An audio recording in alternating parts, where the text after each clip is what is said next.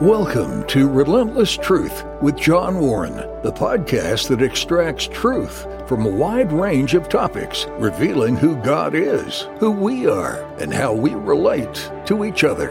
Now, here's John with this week's powerful and practical insights. Welcome to Relentless Truth. I'm John Warren. It's good to be with you. Please remember to like, share, review, and subscribe and go to johnwarrenmedia.com for more information. My guest today is a very special guest. Her name is Janet Mefford. I've been a follower of her work on Christian radio for many years, and during a particularly challenging period for a ministry I was involved with, she interviewed me a couple of times on her show, and we've kept in touch since that time. Her nationally syndicated Christian radio show is Janet Mefford Today. It is broadcast on more than 240 radio stations across America, including the Bott Radio Network. She's an award winning radio broadcaster, a former news and religion reporter, and editor for newspapers, including the Dallas Morning News and the Daily Herald in suburban Chicago. Janet, welcome. John, thank you so much for having me. It's great to be with you. And congratulations on your podcast. It's awesome that you're doing this. Well, this is an honor and an intimidating honor because I remember those days of being on your show. In fact, I, I want to confess something to you. I would schedule customer calls outside of the bank during the two or three, depending on the day, hour window that your show aired in Orlando so I could catch some of the interviews. So this is indeed my honor. Oh my goodness! Well, that's so kind of you. That that is wonderful to hear, and I hope it was worth your time to tune in because who knows what I was actually saying on those days. But well, I appreciate your saying that, John. Well, you interviewed some very special people, and and it's it's actually the your value of absolute truth, the absolute truth of Scripture, that I learned to value so much in so many different contexts because of your your various guests. You know, my audience, this audience includes high school and college students and their families. And I'm wondering if you would take a moment, and I don't even know this story, but I'm wondering if you would take a moment to tell the story of how God used various inputs to move you to a career in journalism and specifically Christian broadcasting, if you would. Oh, sure. Well, I'll try to keep it pithy because nobody wants to hear a 20 minute diatribe on someone's career. Basically, what happened to me was when I was in college, I had the idea that I really would like to be a lawyer, and then I decided I'd like to be in the CIA because I had a background in the Russian language throughout high school, and I was going to study it in college too. And what happened was that I was reading a copy of my college newspaper one day, and I had come down. I went to Baylor University, and I had come down to Texas from Chicago, where I'm originally from. And one of the reasons I wanted to go to Baylor is I said I want to be around Christians and I want to get away from the liberals. And I was reading the newspaper one day and it was all liberal stuff. And I got so annoyed that I decided I would sign up for the newspaper and, and sign up for a reporting course and work for the newspaper, which was called the Lariat at Baylor. So that was how I entered it. And it was in my blood anyway because my mom had been involved in journalism. My grandmother was an author, so I kind of had that in my blood already. Mm-hmm. But that same year, I took a radio TV course as an elective and I worked for the campus radio station and I loved it really. Uh, I mean, I just took to it like a fish to water. I loved doing it, but I didn't want to major in that. I ended up majoring in journalism, but I always continued to do it. I had a youth pastor when I was in church at that time who was very encouraging. You need to use your gifts and you should try working at this missionary radio station that our church owned up in Alaska. So I spent a summer of my college years working at this missionary radio station. And then I worked later at a sister station, another missionary station up there. So I just kept going with it and, and I ended up continuing on in radio on the side as I was working full time in journalism after I graduated from college. So it was kind of a concurrent thing. And then just over the years, the Lord moved me more into radio full time. I look at what the situation is in fake news these days, and I think, well, that was a good time to end my journalism career. Mm-hmm. I don't think they'd hire me now. I don't really fit the fit the mold, and it was hard enough back when I was doing it Indeed. to be able to survive as a Christian and a conservative. But that's kind of the basics of how I ended up doing what I'm doing. Well, and that's an interesting story. And you know, as I as I look at your career, and I think of you as a Christian radio broadcaster, and you're absolutely right. There there are not many, and I, I don't want to make the point too strenuously, but you are one of those few people who have had a lengthy career proclaiming truth, and your biblical knowledge comes through, your professionalism, and so on. But maybe a, a not so well kept secret, but something that I wasn't as aware of is your writing. You're a gifted writer as well. And so I, I took some time to, and I've, I've done this over the years as well, but I went back and read some of your blog posts, and uh, several of them really caught my eye. And, and I, I like the, the way that you take on difficult subjects and you and you do it artfully, and I'll I'll try to explain uh, what I mean by that.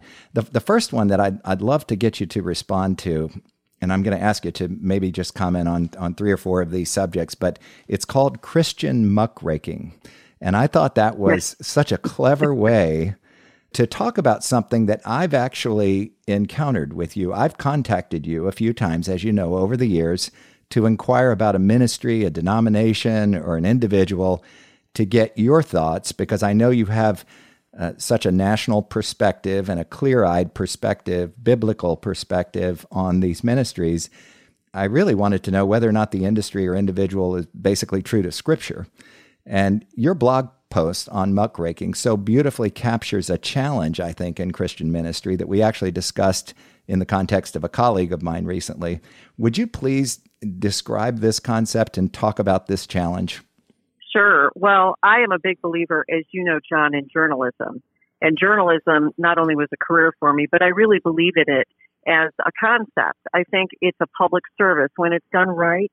And I know we see too many examples these days when it's not done right. But when it's done right, you are in a position of really serving the public in reporting on what's going on. And in large measure, this has to do with public officials, for example, covering school board meetings or library board meetings, and you're keeping track of budgets. You're making sure that nobody is on the take.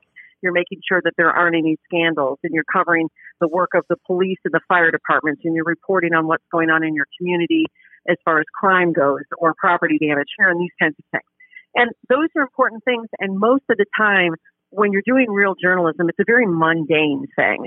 People who have worked as reporters will tell you that. Most of the time, your work will be very mundane because you're covering the everyday event.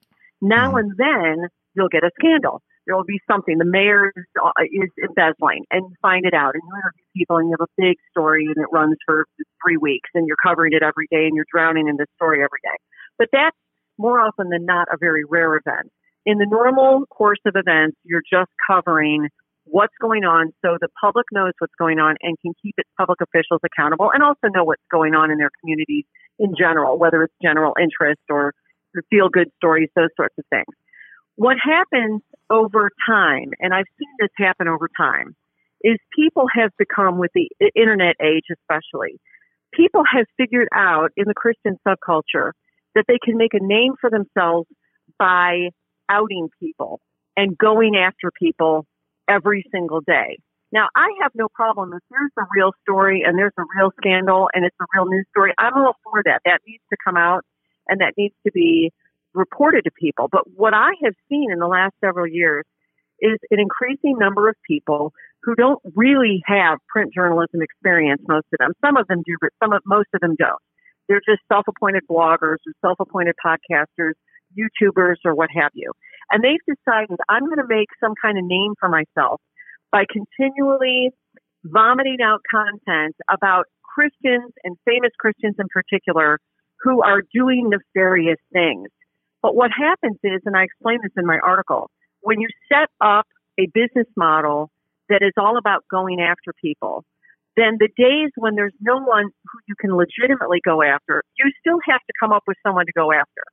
Mm. And so what happens is rather than in journalism where every once in a while you'll get a legitimate scandal, they have to come up with scandals all the time. And I liken that to the National Enquirer because that's exactly what the National Enquirer does.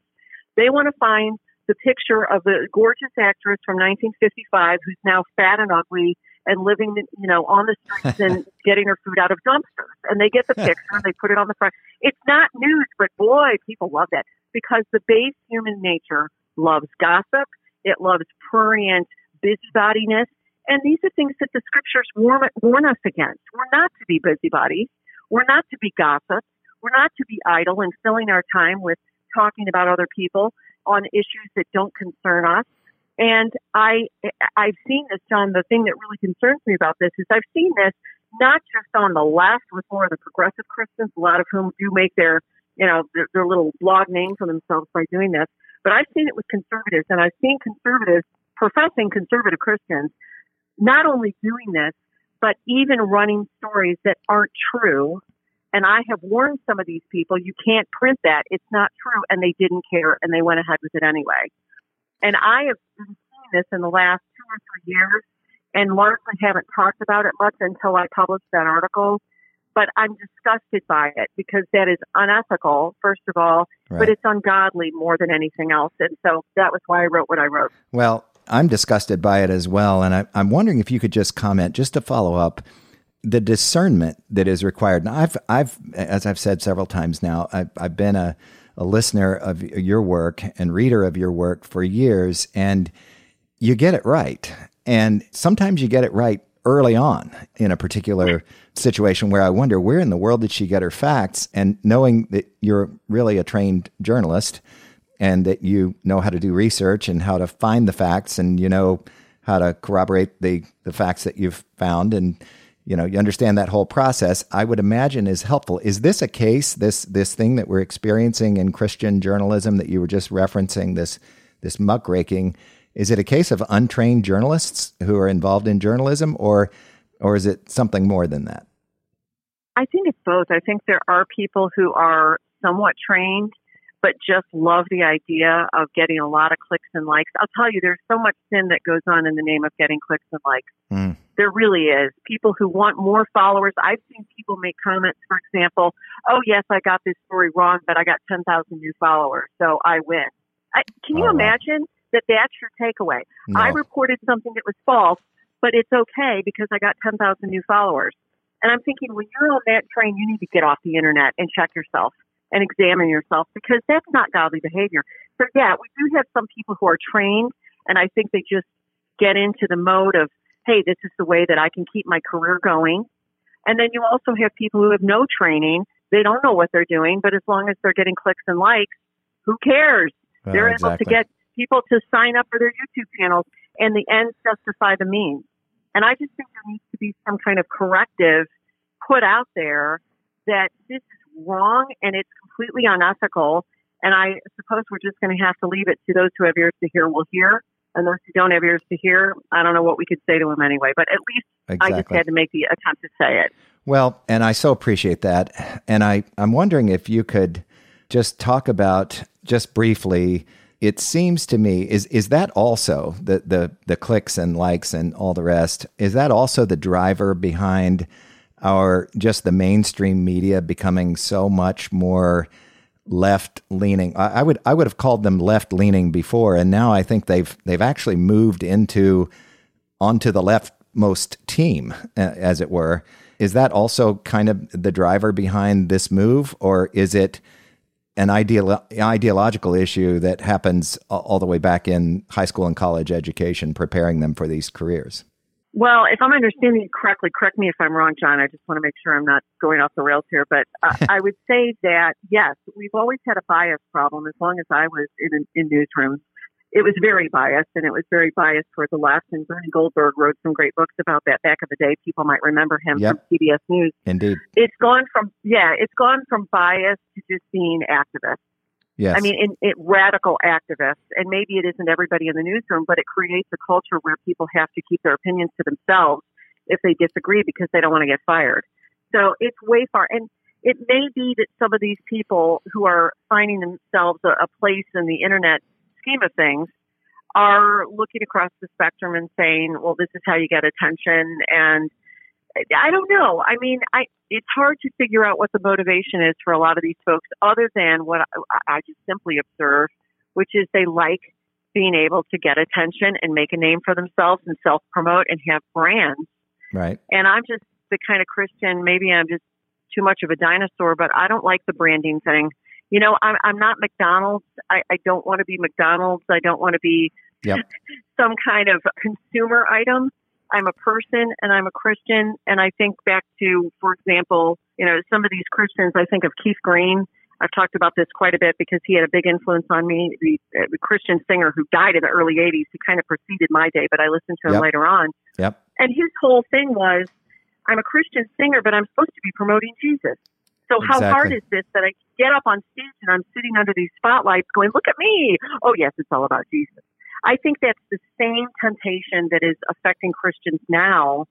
And we better be very sober about it because it's very easy to tip over into sinful temptation and, and brazen sin of thinking more highly of ourselves than we ought to think. And we need to go back to those verses and remember those verses about humility and understanding Jesus' words when he said, even if you obey everything that I've commanded you, you're still an unworthy servant. I don't think that we hear enough sermons on that that No. particular verse, John. I really don't. I know I need to hear it every day. Well, we also don't hear enough from the Sermon on the Mount on the fact that we can't serve God and money and all the rest. Those aren't popular topics. Speaking of which, you just teed up this next question perfectly. There's another blog post that caught my attention, and it is beautifully written. And it, I think it's called Where Are All the Christian Heroes? And mm-hmm. you cite a number of men who've fallen because of sin. And you ask the question could we stop for a moment, though, to consider the collective damage done through these scandals, not just to the church, but to individual Christians who need Christian heroes? You go on to mention the fact that there are faithful pastors and leaders out there who are mostly unknown. I have to wonder what is really going on? Is there a connection between the size of the ministry and, as you said, the clicks and likes and these very public failings? They seem to be more frequent in recent years. Yes, I think there is a, definitely a connection. Being from Chicago, I have to go all the way back to the establishment of Willow Creek Community Church. Bill Hybels, who Right. later found himself embroiled in his own scandal. And it's kind of funny because I interviewed him and I actually did some stories about Willow Creek that they didn't like. Back in the 90s, I had the opportunity to sit down and interview him extensively for a series I did on him. And by the time he actually went down, I wasn't at all surprised because there were just there, there were clues many years before. But what happened when when Willow Creek came online, it became about seeker sensitivity, and you want to take the stuff out of your church that would potentially offend a seeker. So take out the cross and take out the Christian symbols and take out any baptistry and make sure that you soften the presentation and you have comfortable seating and you have skits and you know at the Right. time it was very unusual and it affected every church that I knew of in our area because all of a sudden all these smaller pastors said, well, I better be like Willow Creek because I'm going to lose my congregation if I don't change. And a lot of us at the time said, what are you doing? Biblical truth doesn't change just because some carnival barker came along and decided to eh, emulate Robert Schuller and become the next big circus Right. and look how it ended. I think there is so much wrong with the church growth movement and the impact that it had on evangelicalism that it's almost incalculable the damage that it's done. And now we're seeing the second and third generation coming along, and it's just assumed if you are a big name, you got to have a big presence, you got to have book deals, and you got to have a podcast, and you got to have sermons on YouTube and Vimeo, and you've got to have 30,000 people at seven satellite campuses. It's ridiculous. It doesn't have anything to do with what the commands of Scripture say about what an elder is to be. Primarily, when you look at the 1 Timothy 3 and Titus 1 passages on the ministry, That's right. those are character traits. It talks about the character of the man who needs to be an elder and being above reproach and all of these things. And I think, John, honestly, I don't think most churches even look at those passages seriously and apply them. Otherwise, we wouldn't be seeing the people. And the other problem is, you got me off on a tangent, but just briefly, Oh, no, that's the good. other problem is when you have churches that can be started like businesses, a guy comes along and hangs up a shingle and says, This is my church. You're going to be in trouble in a lot of cases because that's not the ecclesiology that the, the Word of God teaches. No, the accountability is missing often in those churches. Yeah.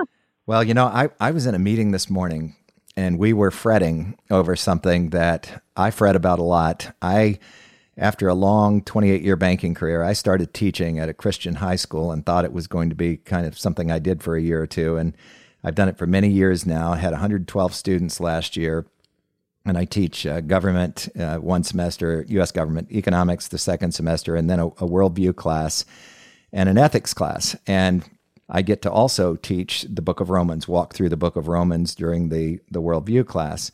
And one of the things we fret over is is the students uh, who they go away, they go off to college, and and a few years later, and this isn't just true at this school, this it's true of schools all over the country you find that the the young person who professed faith in Christ falls away, or or they stop attending church, and all evidence of of being um, regenerated sort of leaves their lifestyle, and and and we fret over that, and we and we say, well, well, what what are we doing wrong? And I would contend that it it is teaching truth, the absolute truth of Scripture, in a in a very clear, meaningful way. I find that students really appreciate the honesty, the candor, the detail associated with these doctrines, so much more so than the kind of the mile wide, inch deep church that I grew up in. And, and not that there weren't, wasn't some good teaching, but but that environment that let's have a cool youth room and and make everybody comfortable. And by the way, why are we here?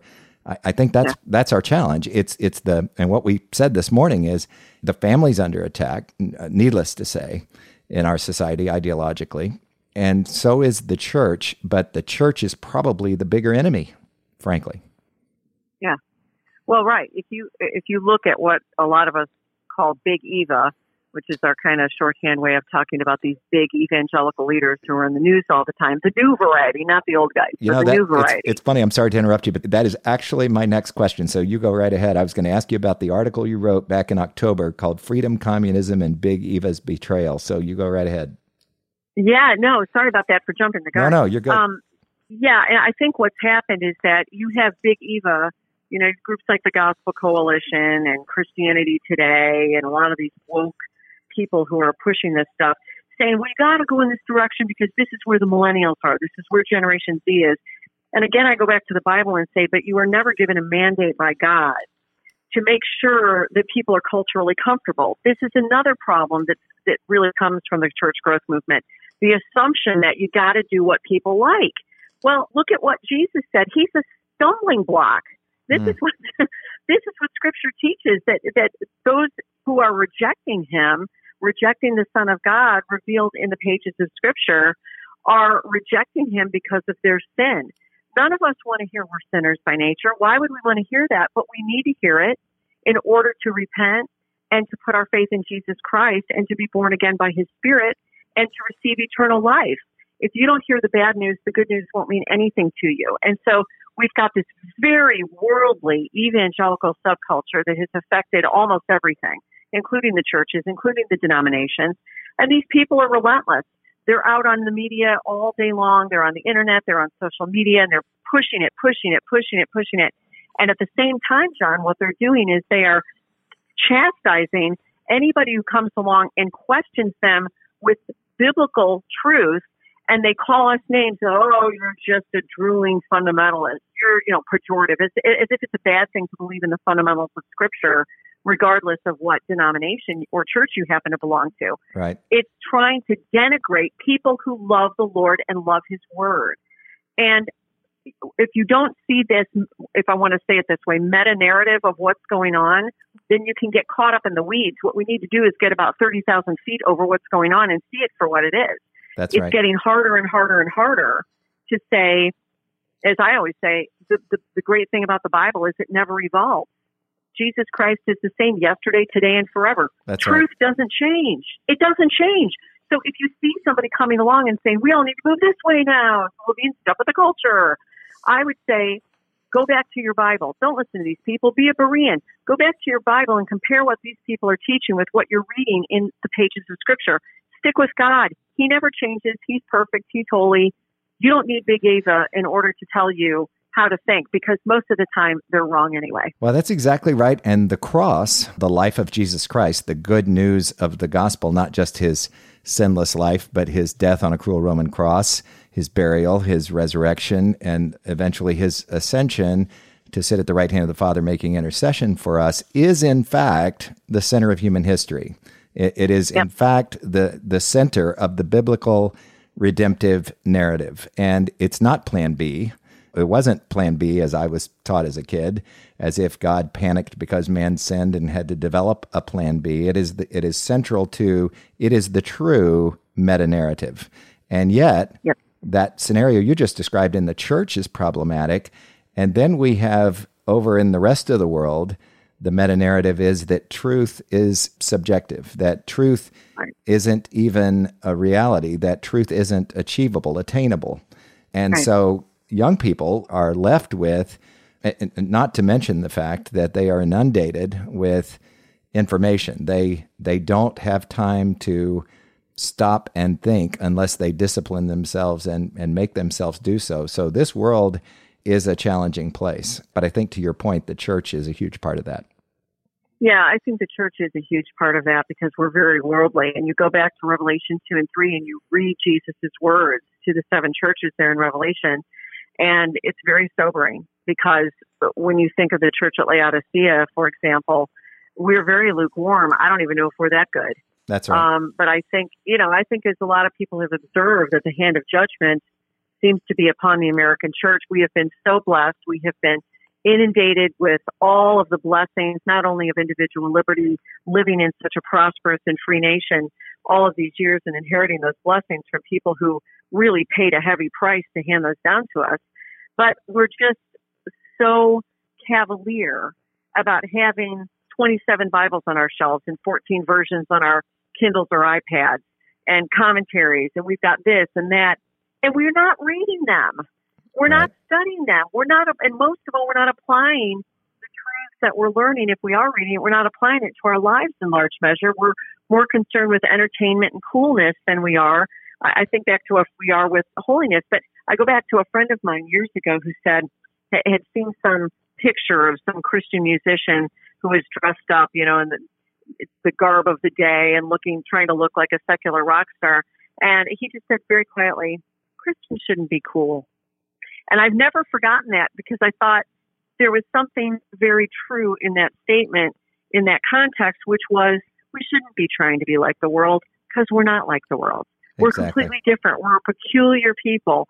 And that's the beauty of being a Christian is we're not of this world. We're in it, but we're not of it. And we ought to act like that's the truth.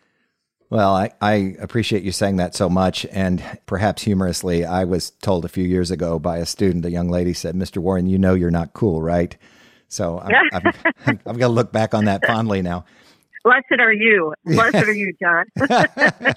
well, I want to ask you one more quick question. You've been so gracious with your time, and it's really one of my favorite blog posts of yours. And it's it's a bit out of context now because you were writing about it was just before the uh, year end, 2020 year end, and you said, uh, I think the title was something like "Resolved in 2021 to be sold out for Jesus," and you you celebrate 2020 ending just the way I did, uh, fondly, but you cleverly discuss Jonathan Edwards' 70 resolutions, and that is what got my attention.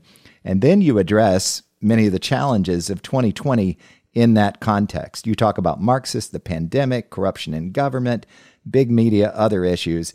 But then you do something, you pivot to the fact that we have the same God who set this world into motion, who sent his son into the world. And your point is that no matter our circumstances, our challenges, God is sovereign and we're to be followers of Jesus Christ. I'd love for you to just talk about that, our great hope in him regardless of our circumstances because you did so so well in this in this post. Oh, thanks, John. Well, it's hard for me to remember everything that was on my mind when I wrote that, but I think back, I became a Christian when I was very, very small. So I have had the wonderful ability to tell people I have a super boring testimony. I was not in a gutter with an empty alcohol bottle, right. beer bottle or wine bottle or whatever with me. I didn't have some dramatic conversion to Jesus Christ. I grew up in a Christian home and my we actually grew up in a liberal mainline home, and my mom became a Christian because uh, her roommate from college became a new Christian and shared the gospel with her on the phone. And that changed the course of my whole life. But wow. when I look back, you get to a certain point in your life where you can look back on so many ways the Lord has been faithful in your life, and so many prayers that He's answered that He never had to, and so many blessings that He heaped upon you that you never deserved and that you barely thought to ask for. And he was just delighted to give that to you. And I have so many stories like that in my life. And the longer I go on in my life, the more I love him. I just love him so much. It's not just about theology for me. It's about the Lord loving me despite my sins, despite my failures, despite all of the things that I did wrong and the terrible thoughts and uh, all the things that I have done that have displeased him. And he keeps forgiving me. And he keeps Exactly. You know, you look at the grace of God. Why me, Lord? Why in the world did you pick me? I'm so unworthy. And we are. Like, that's not even false modesty. That's just a fact. You know, I, I'm completely unworthy when I see so many people who are lost. And I think what that led me to think when I was looking at everything in the world is there's so much in the world and the whole world is passing away. We know that. It's passing away. It's temporary. Life is short. And what we need to cling to as Christians is that simple truth that Jesus loves me and he died on the cross for me when I didn't deserve it. And he was raised from the dead to reconcile me to a holy God who could rightly send me to hell.